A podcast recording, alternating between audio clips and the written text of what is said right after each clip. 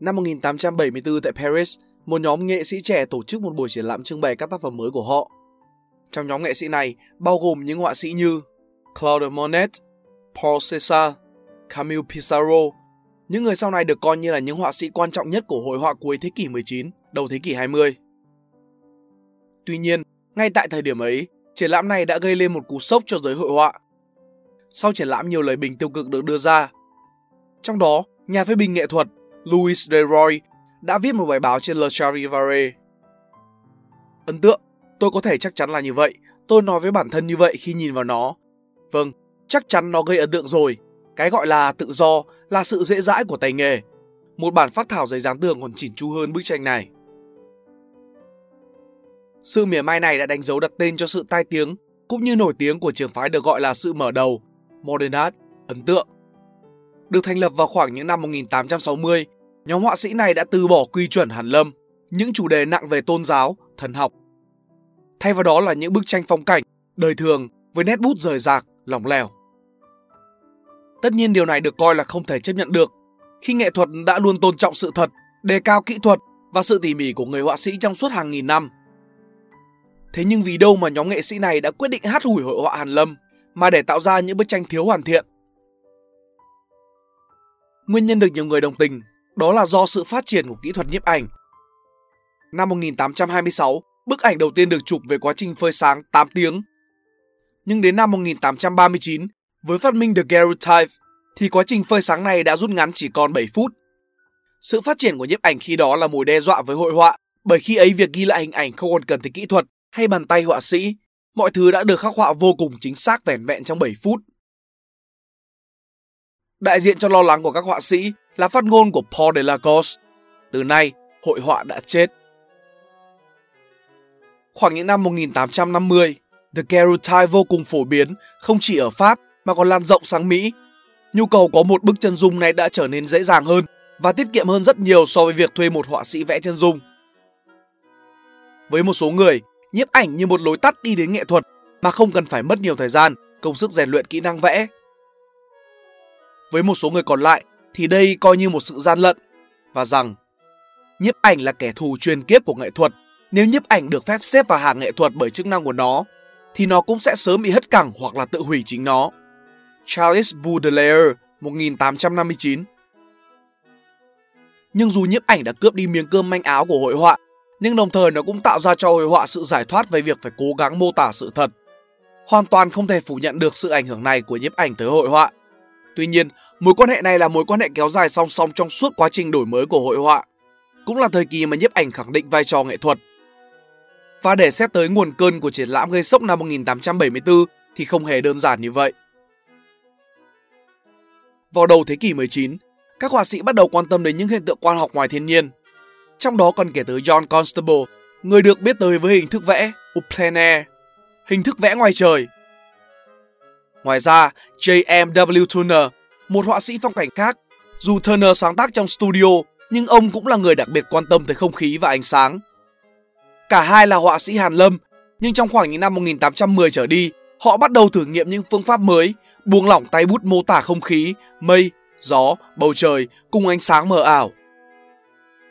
Có thể kể đến một số bức tiêu biểu như Rain, Steam and Speed, The Great Western Railway, Snowstorm Steamboat of a Harmos Mouth hay Seascape Study with the Rain Cloud. Dù ảnh hưởng của Constable và Turner tới tường phái ấn tượng còn rất nhiều tranh cãi, nhưng một thứ ta có thể thấy ở đây đó là sự tương đồng về mối quan tâm tới quang học và tính chuyển động trong tranh. Với Constable và Turner là những hiện tượng khí tượng như mưa, bão, độ ẩm. Còn ở ấn tượng, các họa sĩ bày tỏ mối quan tâm tới sự phản chiếu ánh sáng trên mặt nước tán cây với những khung cảnh đời thường khác như ga tàu điện, đường phố, con người. Thật tình cờ khi thời điểm mà các họa sĩ bắt đầu quan tâm tới những hiện tượng quang học cũng là lúc giới trí thức châu Âu náo loạn bởi hàng loạt những phát kiến khoa học mới về thị giác. Một trong số đó là cuốn Theory of Colors 1810 được viết bởi nhà thơ, tiểu thuyết gia, nhà khoa học, đồng thời là một họa sĩ người Đức, Johann Wolfgang von Goethe.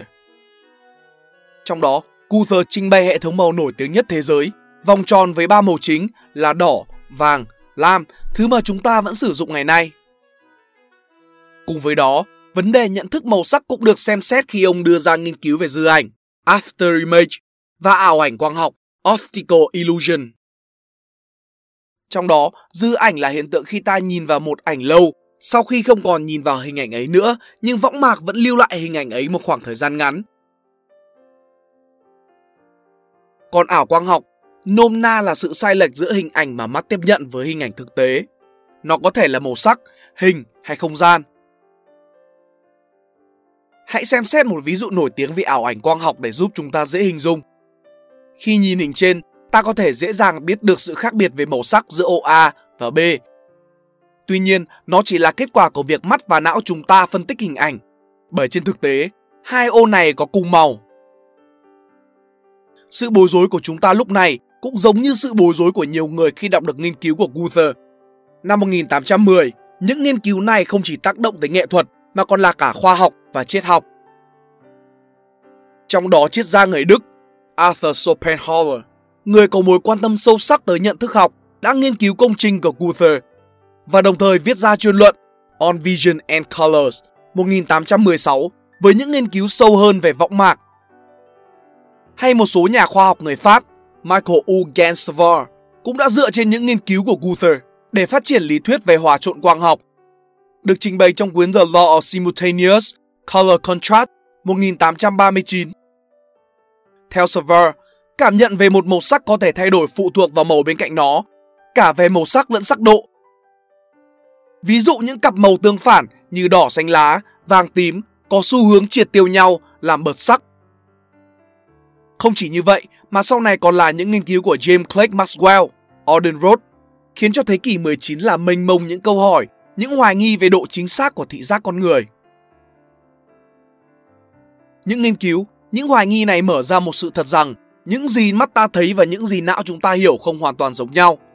Những hình ảnh hay màu sắc chúng ta thấy không chỉ bị ảnh hưởng bởi nguồn sáng và môi trường mà còn là bởi cách chúng ta xử lý hình ảnh. Với khả năng sai lệch vô cùng lớn, thị giác hoàn toàn là cú lừa của tạo hóa.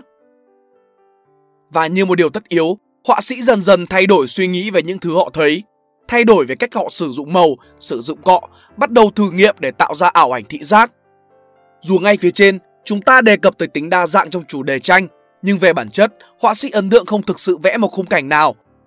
Mà chính xác hơn, họ tạo lại khung cảnh ấy bằng cách tạo ra những ảo ảnh thị giác trên tranh. Cuối cùng, để trả lời cho câu hỏi tại sao hội họa không còn giống thật, thì đơn giản là ở đó không hề có sự thật, cái sự thật mà chúng ta biết chỉ mang tính tương đối. Vậy các bạn nghĩ sao về bài viết này? Hãy cho bọn mình biết ý kiến ở dưới phần comment nhé.